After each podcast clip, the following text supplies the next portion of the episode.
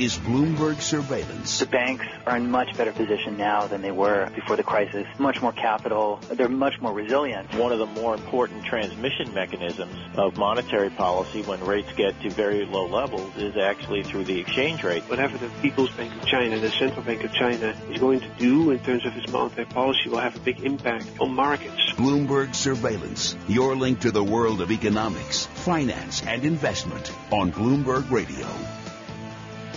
Good morning. I'm Michael McKee along with Tom Keene. It is 7 a.m. on Wall Street, 7 a.m. in Washington, D.C., where Tom and I find ourselves on this Super Tuesday. By tonight, we could know who the Republican and Democratic presidential nominees are, or at least we could have a pretty good idea. And we're going to be talking about that today on surveillance, including, Tom, a fascinating interview with former Fed Chairman Alan Greenspan. Yeah, getting a rave reviews. He was, as you said correctly, he was remarkably cautious on where this nation's going as we have this important electoral day. Well, we will talk about that in just a moment. Uh, if there's concern among investors about who may represent the major parties here. It doesn't show in the markets this morning. U.S. futures significantly higher. S&P futures up by 14 points right now, three quarters of a percent. Dow futures up seven tenths. That's 110 points on that index. And Nasdaq E-mini futures up by 31 points right now, also three quarters of a percent. In Europe, stocks are higher. The Stoxx 600 up by three points, nine tenths. European, uh, at least Eurozone employment uh, higher than it has been in four years. The unemployment rate lower than it has been in four years. The FTSE up 42.7 tenths of a percent, wiping out all of its losses so far for the year. The DAX 147 points higher, one and a half percent. Bonds have churned. That's the word Tom loves to say. But in the U.S., the curve little changed from where we were at this time yesterday. The 10-year note yield 1.74%, the 5-year at 1.23%, 79 basis points, your 2-year yield. Germany, though, lower yet again right now. The German 2-year trading at a negative 57 basis points. Oil, and this is important. West Texas 34.17 up 42 cents, 1.3 percent. Brent crude 36.74 up uh, 17 cents a half a percent. Yeah, crisis yeah, over. crisis over. That's we asked Chairman Greenspan about that, and he said, you know, we are going to find a bottom at some point, and that could have a significant yeah, impact on. He psychology. was actually pretty good, at not you know gaming it like an oil strategist of suggesting uh, we may be near uh, a bottom or finding a bid on oil. From Washington this Super Tuesday, Bloomberg Surveillance. Brought to you by Invesco, factor-based strategies can help investors focus on a high quality, low volatility, and more. Learn more at Invesco.com slash high conviction. I, I did a Hubert Heaver with our guest this morning. I said he was the, the president of the White House, and I, I got it a little wrong. Call it. Well, maybe someday, if his career arc continues, if the career arc continues. So let let's have you bring in uh, Hubert Heaver. Hubert Heaver, Furman Jason, who is the chairman of the Council of Economic Advisors. Uh, chairman Greenspan, as we were mentioning, uh, rather downbeat about the economy's prospects with us. Overnight, Bill Dudley, the New York Fed president, told an audience in China, quote, on balance, I am somewhat less confident than I was before, Partly, this reflects my assessment that uncertainty to the outlook has increased and downside risks have crept up. You are the chairman of the Council of Economic Advisors. When the president wants to know if Alan Greenspan and Bill Dudley are right, he asks Jason Furman. So, what does Jason Furman tell him in that situation?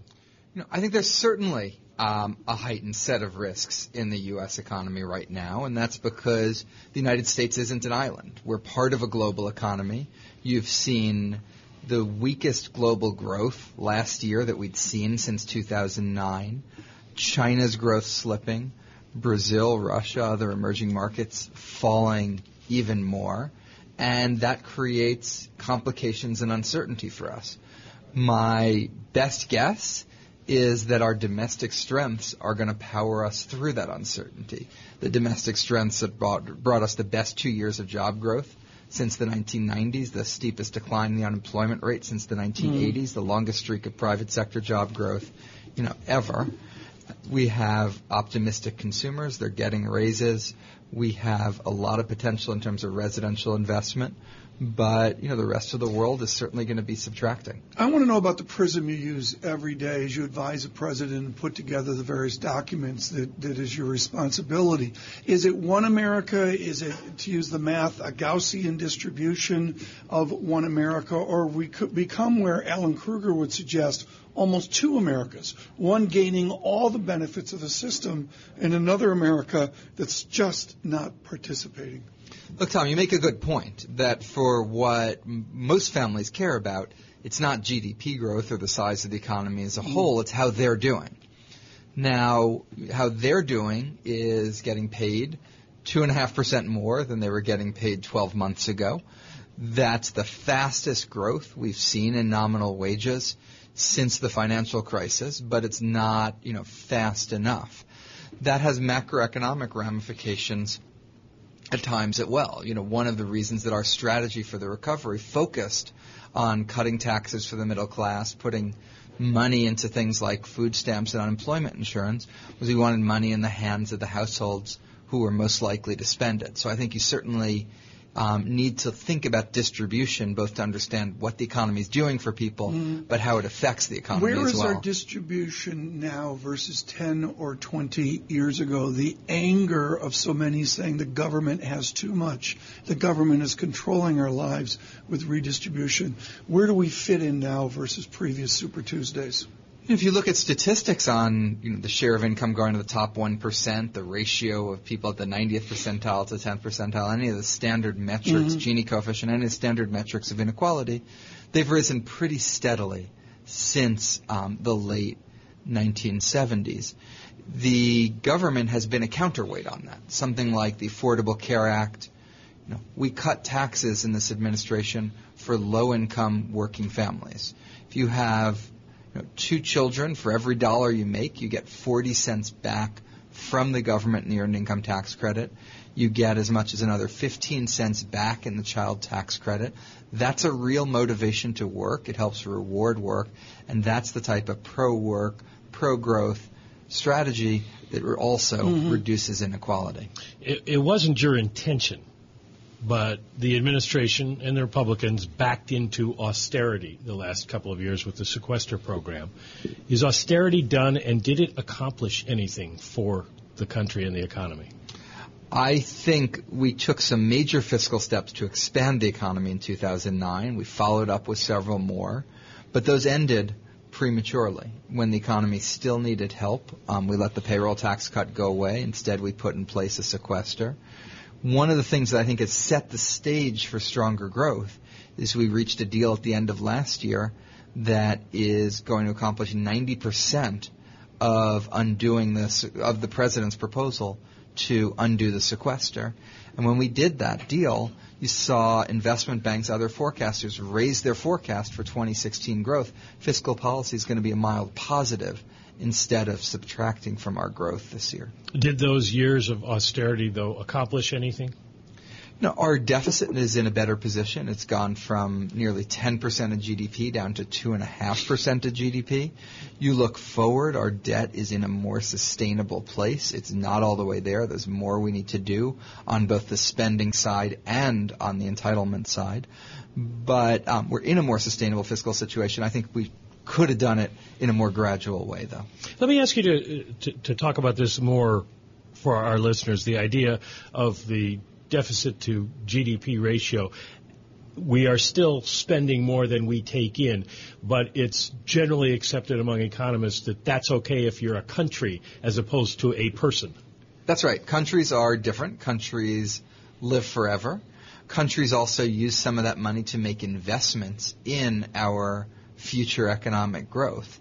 And so as an economist, what I like to look at is, is our debt declining as a share of the economy? Is it on a path to do that? Right. And we're close to that. We need to do more to get over so that. The ECB has a 3% limit. How much could we spend?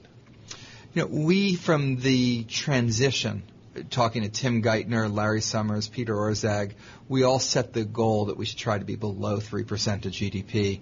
And if you look at the president's latest budget, like most of the budgets he's submitted to Congress, right. it would accomplish that goal. Uh, we're going to come back. Jason Furman with us uh, with the White House, and of course he's traipsing quietly around the political debate of the moment. We're going to come back with Dr. Furman and uh, touch a little bit on some of the political themes that we've seen on the Super Tuesday. We'll do that uh, delicate. We will do that delicately and with respect. The president has asked him to stay public. up and personally report the American Samoa results. Very good. Jason Furman will be up uh, all day to, long uh, to do that. Uh, coming up, also our important conversation with Alan Greenspan. It was absolutely fascinating. Uh, the challenges uh, that Chairman Greenspan sees forward. Obviously, on Dodd Frank, he was not constructive, and on entitlements, that's no surprise. But it was an Alan Greenspan greatly concerned about productivity uh, as well. Let me do a data check. We can even do those in the nation's capital. Hard to believe as that is. Futures up 15, Dow futures up 116. Oil with a three-day nice rally. West Texas 34.16, up 40 cents. Brent crude 36.71. Michael McKee and Tom Keene this Super Tuesday from the nation's capital and Washington 99.1 FM. All right, let's check in with Michael Barr now and get the latest world and national headlines. Michael? Mike, Tom, thank you very much. This could be a make or break day for the remaining presidential candidates. Today is the Super Tuesday primaries. Bloomberg will have nonstop Super Tuesday coverage throughout the night starting with a special edition of With All Due Respect starting at 5 p.m. Wall Street time. President Obama will meet today with Senate Republicans who have vowed to block his Supreme Court nominee. A federal judge has ruled that the Justice Department cannot force Apple to give the FBI access to locked iPhone data in a New York drug case. The Brooklyn ruling could affect a larger debate about privacy rights versus national security. The ruling could pave the way in Apple's fight against the California judge's order that it create specialized software to help the FBI hack into an iPhone linked to the San Bernardino terrorism investigation. Global news 24 hours a day, powered by our 2,400 journalists. I'm Michael Barr. Mike, Tom? Uh, Michael Barr, thanks so much. Again, futures up 15, Dow futures up 114. On this Super Tuesday from Washington, this is Bloomberg Surveillance. Bloomberg Surveillance brought to you by Sector SPDR ETFs. Why buy a single stock when you can invest in the entire sector? Visit sectorspdrs.com or call 1-866-SECTOR ETF.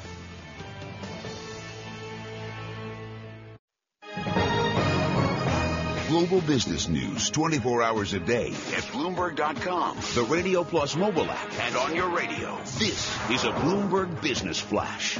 And I'm Karen Moskow. This update's brought to you by American Arbitration Association. International trade or business dispute resolved faster with the International Center for Dispute Resolution, the leader in alternative dispute resolution around the world, ICDR.org. Global stocks are rallying, emerging market currencies rising and crude oil climbing after investors across Asia responded favorably to stimulus in China. We check the markets every 15 minutes throughout the trading day on Bloomberg.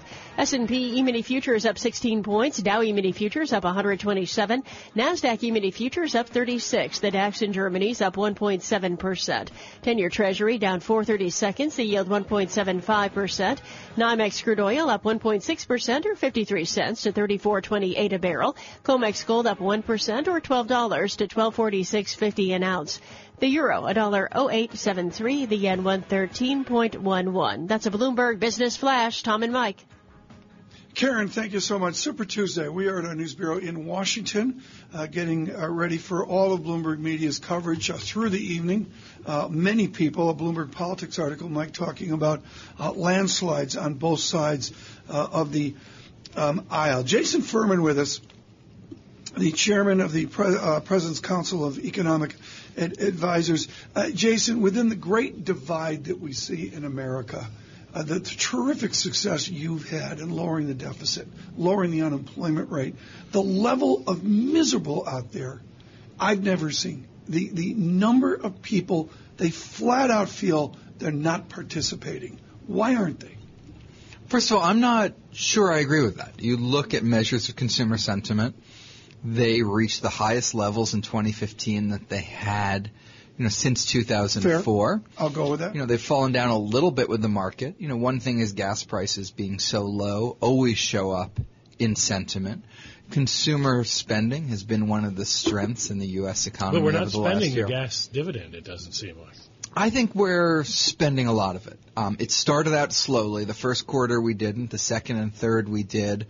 The fourth, some strange things happened. Warm weather meant utility bills went down. But I, I look at a range of research and I think we are spending it.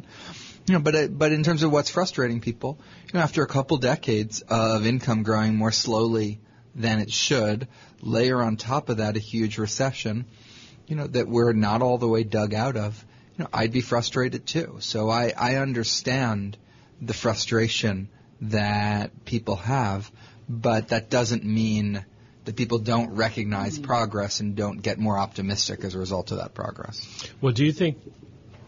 Give me your forecast for the economy as of the first Tuesday in November. You know, I think our unemployment rate's going to continue to trend down slightly. I think we're going to have growth above 2% this year.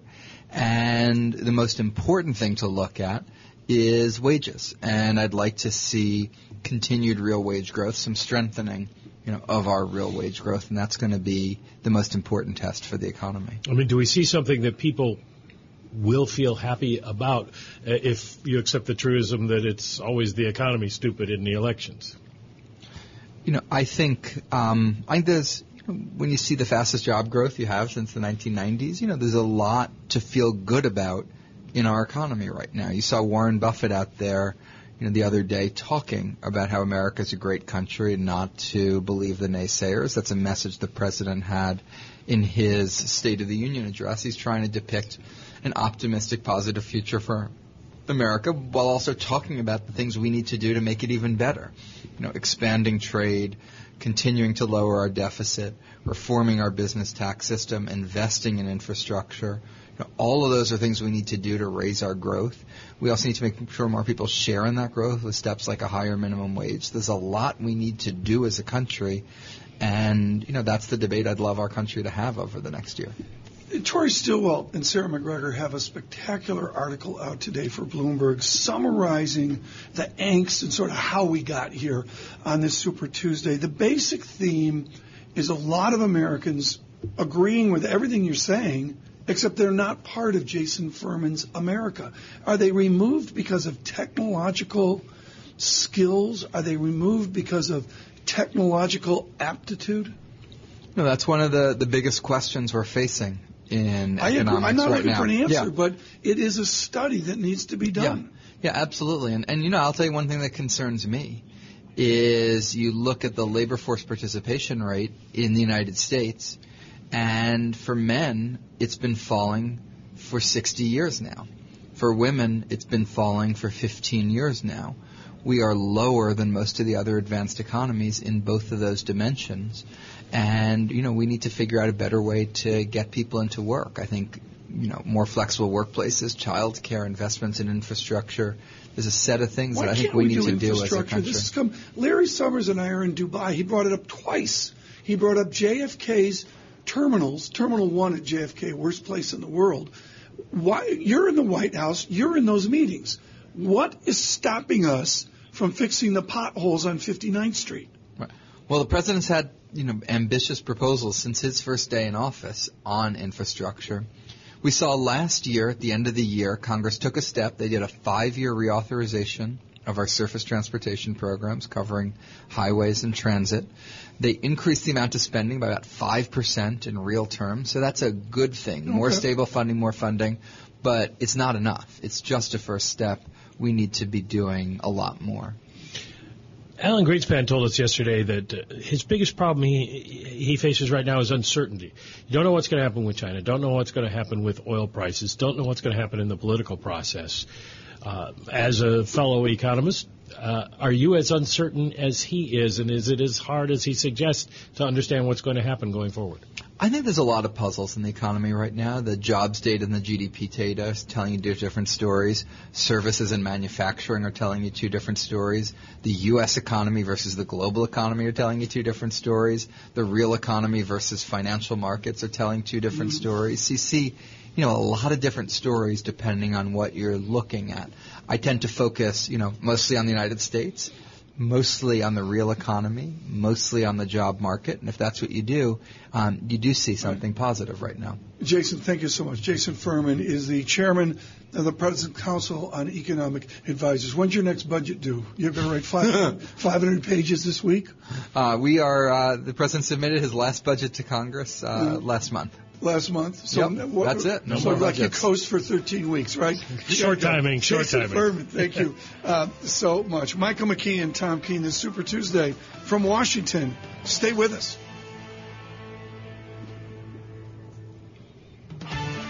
Bloomberg Surveillance is brought to you by Flushing Bank. Open a complete business checking account with $15,000 or more and get a free 16 gig Wi-Fi tablet. Visit flushingbank.com for details. Member FDIC, equal housing lender. Thank you very much. Broadcasting live to New York, Bloomberg 1130. To Washington, D.C., Bloomberg 99.1. To Boston, Bloomberg 1200. To San Francisco, Bloomberg 960. To the country, Sirius XM Channel 119. And around the globe, the Bloomberg Radio Plus app and Bloomberg.com. This is Bloomberg Surveillance.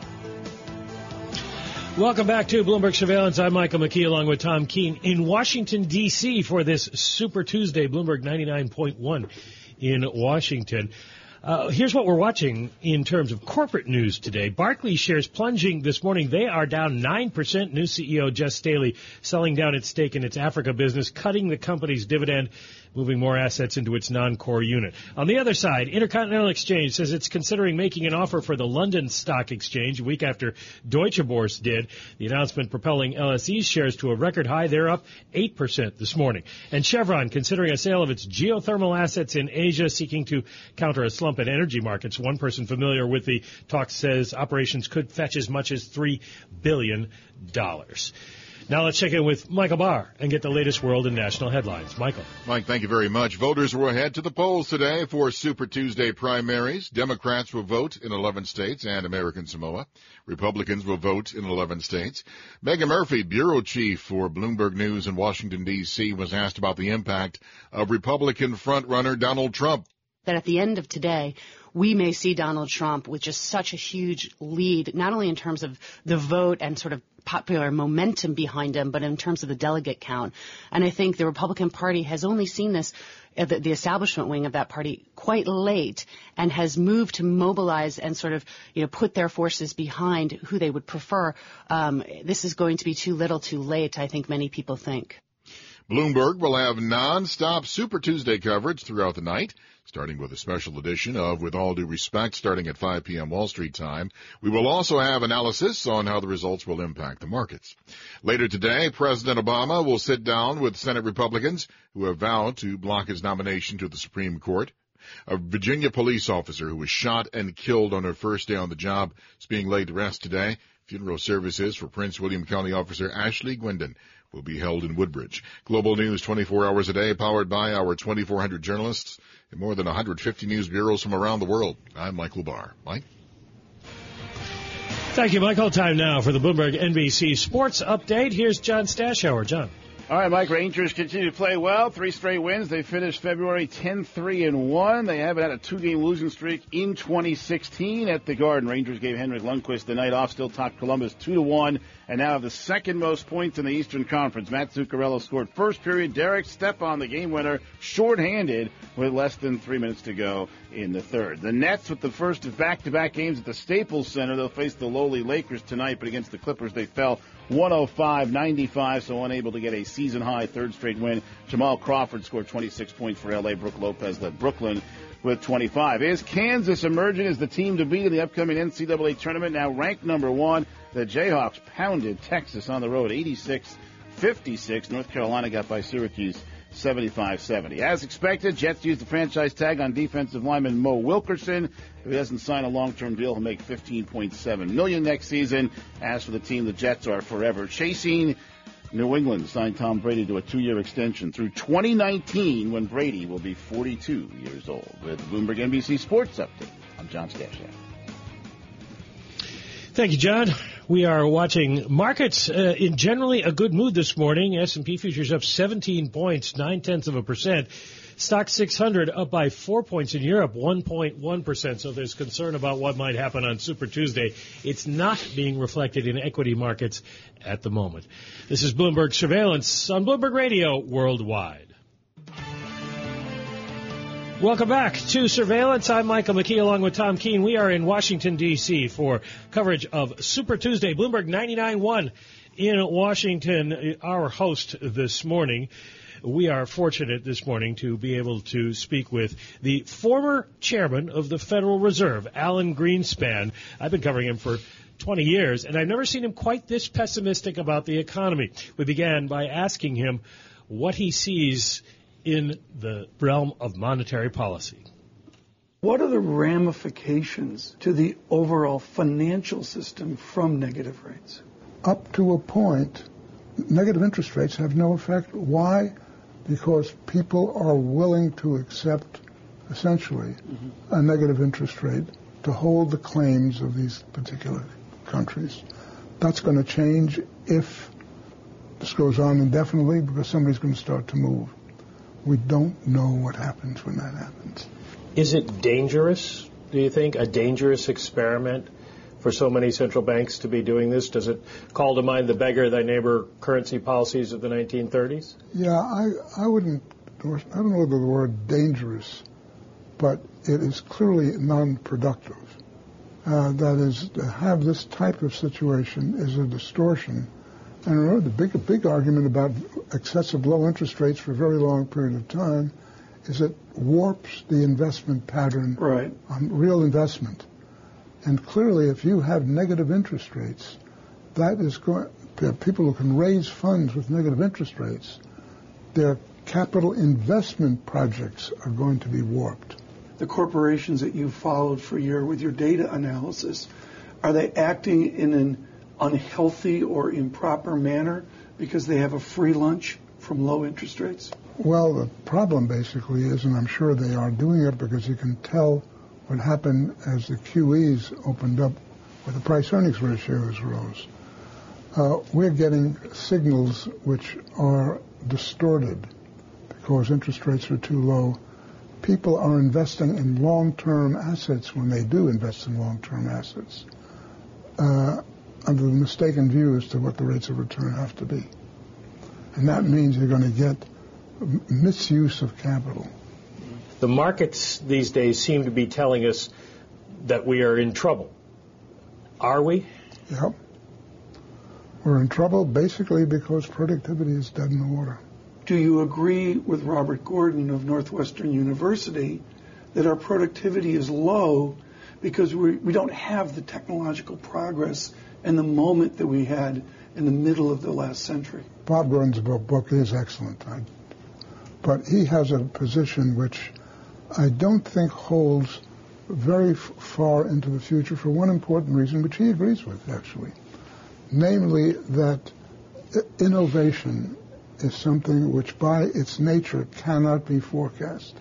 If you could forecast it, it wouldn't be innovation. So that saying what the technological capability is going to be out in the future is uh, questionable. He doesn't say that we will have no productivity. He just feels it will be lower than it was when you were having these major leaps forward. But we're not even getting low productivity right now. No. Why is that? Where has it gone? Well, if you look, productivity, or let's put it this way, output per hour is driven essentially by real capital investment. Uh, the data are clear on that. Real capital investment is uh, way below average. Why? Because business people are very uncertain about the future. Are you optimistic going forward here? No. I haven't been for quite a while. And I won't be until uh, we can resolve the entitlement programs. Nobody wants to touch it.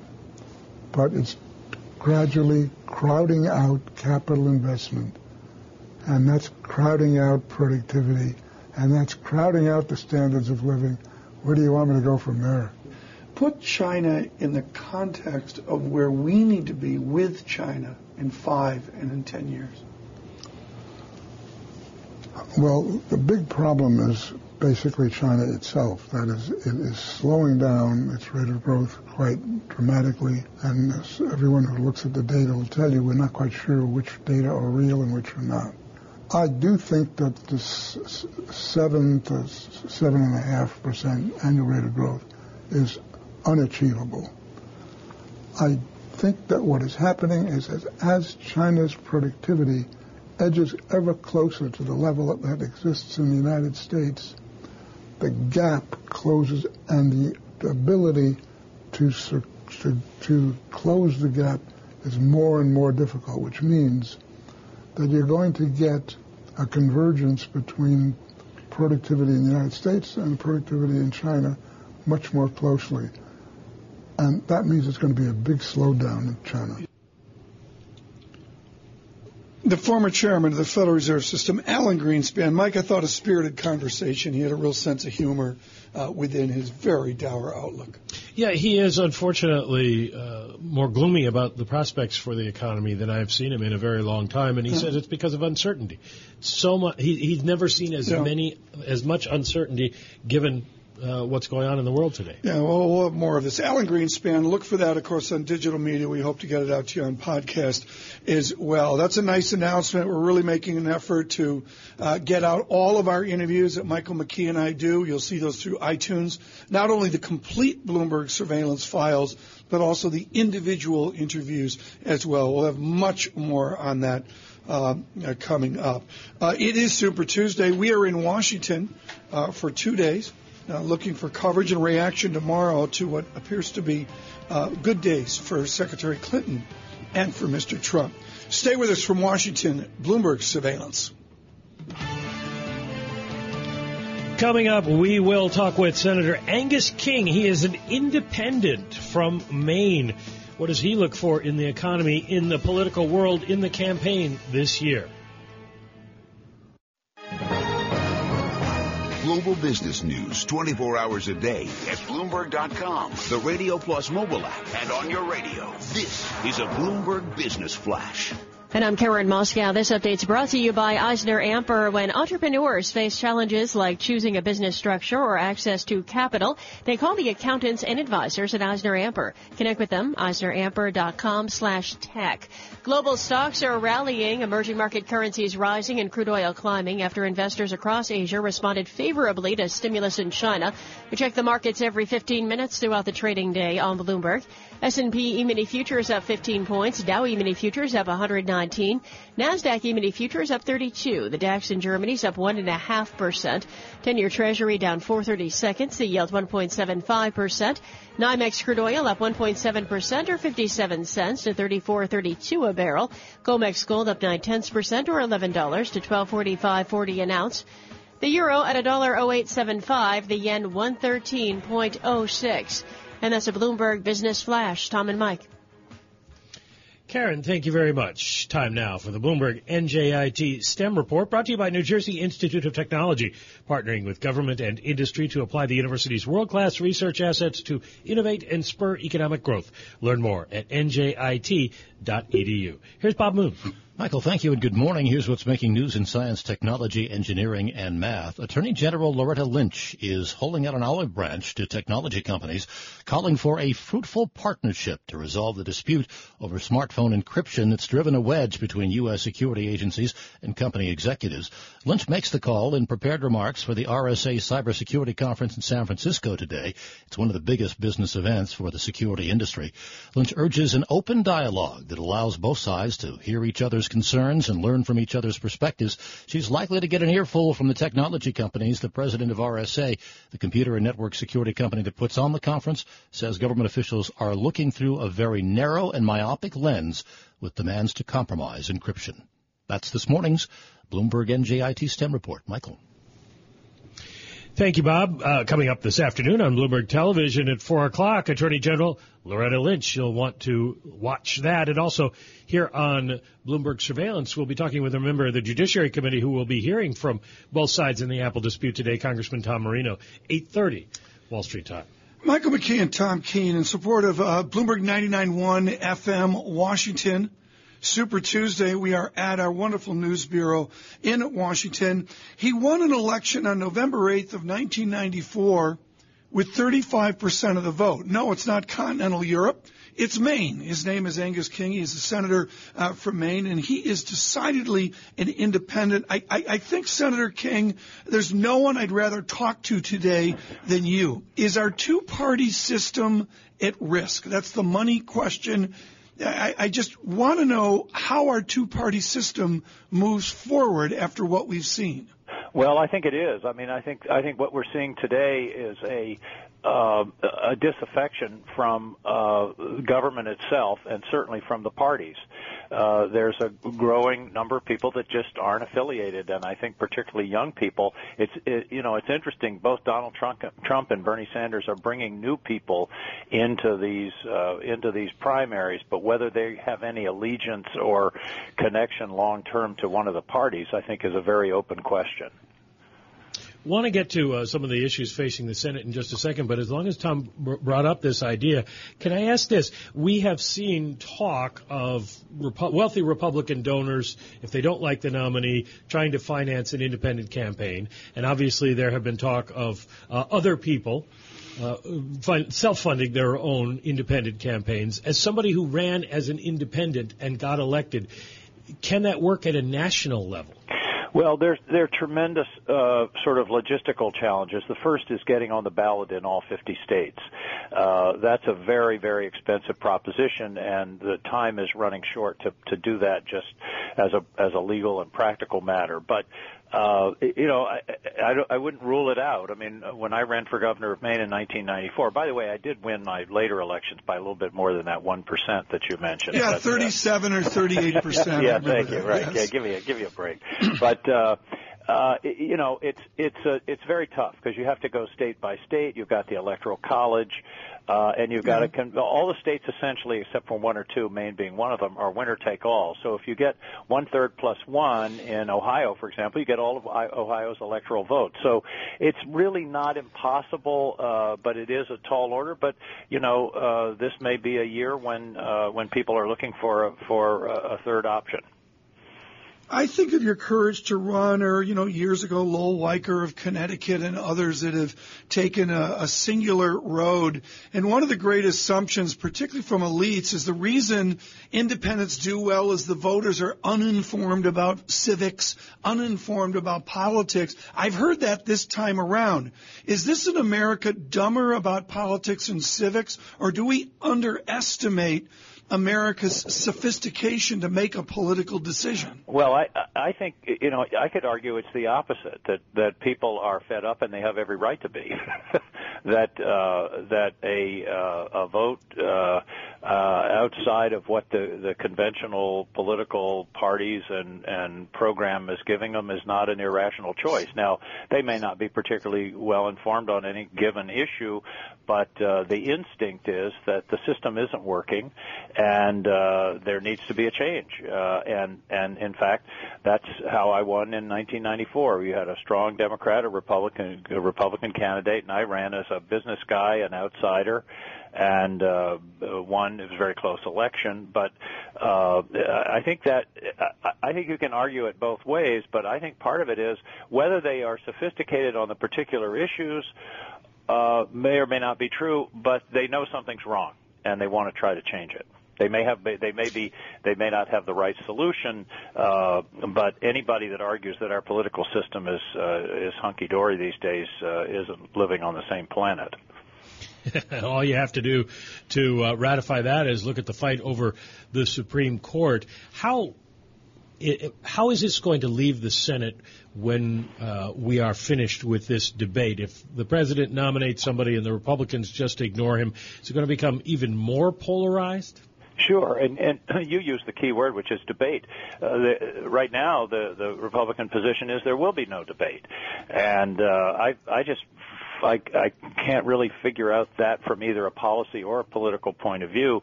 Uh, there are lots of terms and phrases in the Constitution we can argue about. People can write law review articles about what this or that uh, uh, sentence means. But the the word for, the number four, and the word shall are not among those uh, those unclear provisions. The president's term is four years, not three years and one month.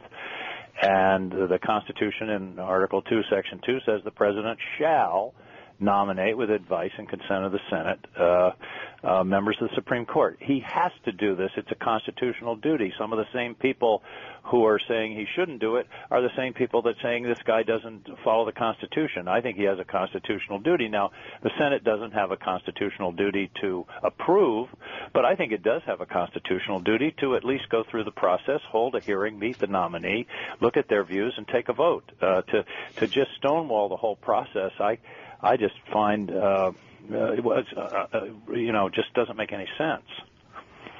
Well, from the cynical American's point of view, would Democrats be doing the same thing if there were a Republican in the White House? Well, there, you know, there, everybody's got quotes. You can find quotes on both sides. Joe Biden in 1992 and Chuck Schumer in 2007. There are all kinds of quotes from Chuck Grassley and Mitch McConnell on the other side saying we got to do this.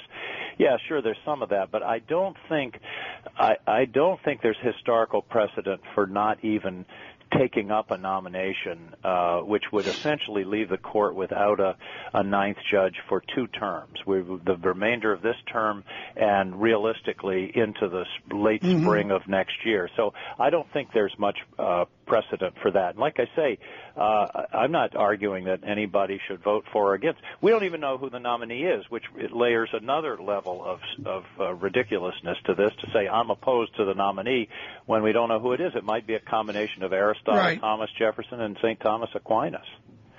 Senator King and your family survived as we know it. You took a road trip across America.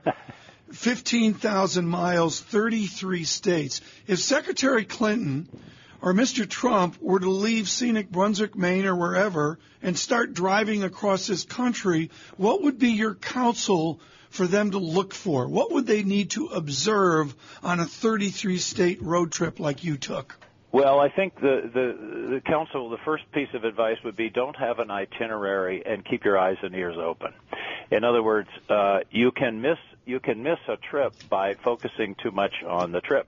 Uh, we went, we had no plan, no itinerary except a vague one that we were going to circumnavigate the country. Uh, but we went according to what the weather was, and what we found was a couple of things. There's interesting and important things going on everywhere. You could throw a dart at the map and find cool stuff. And secondly, the problems that I thought is I, I, this trip that you allude to was the day after I left office as eight years of governor of Maine.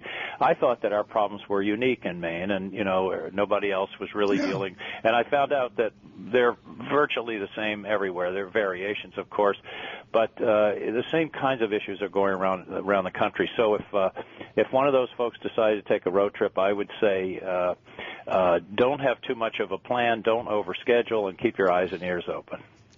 Senator, well, thank you so much. Generous of you to be with us today. Angus King is the independent senator from the state of Maine. Futures up 16, Dow futures up 122. Michael McKee and Tom Keene in support of 99.1 FM Washington. Stay with us.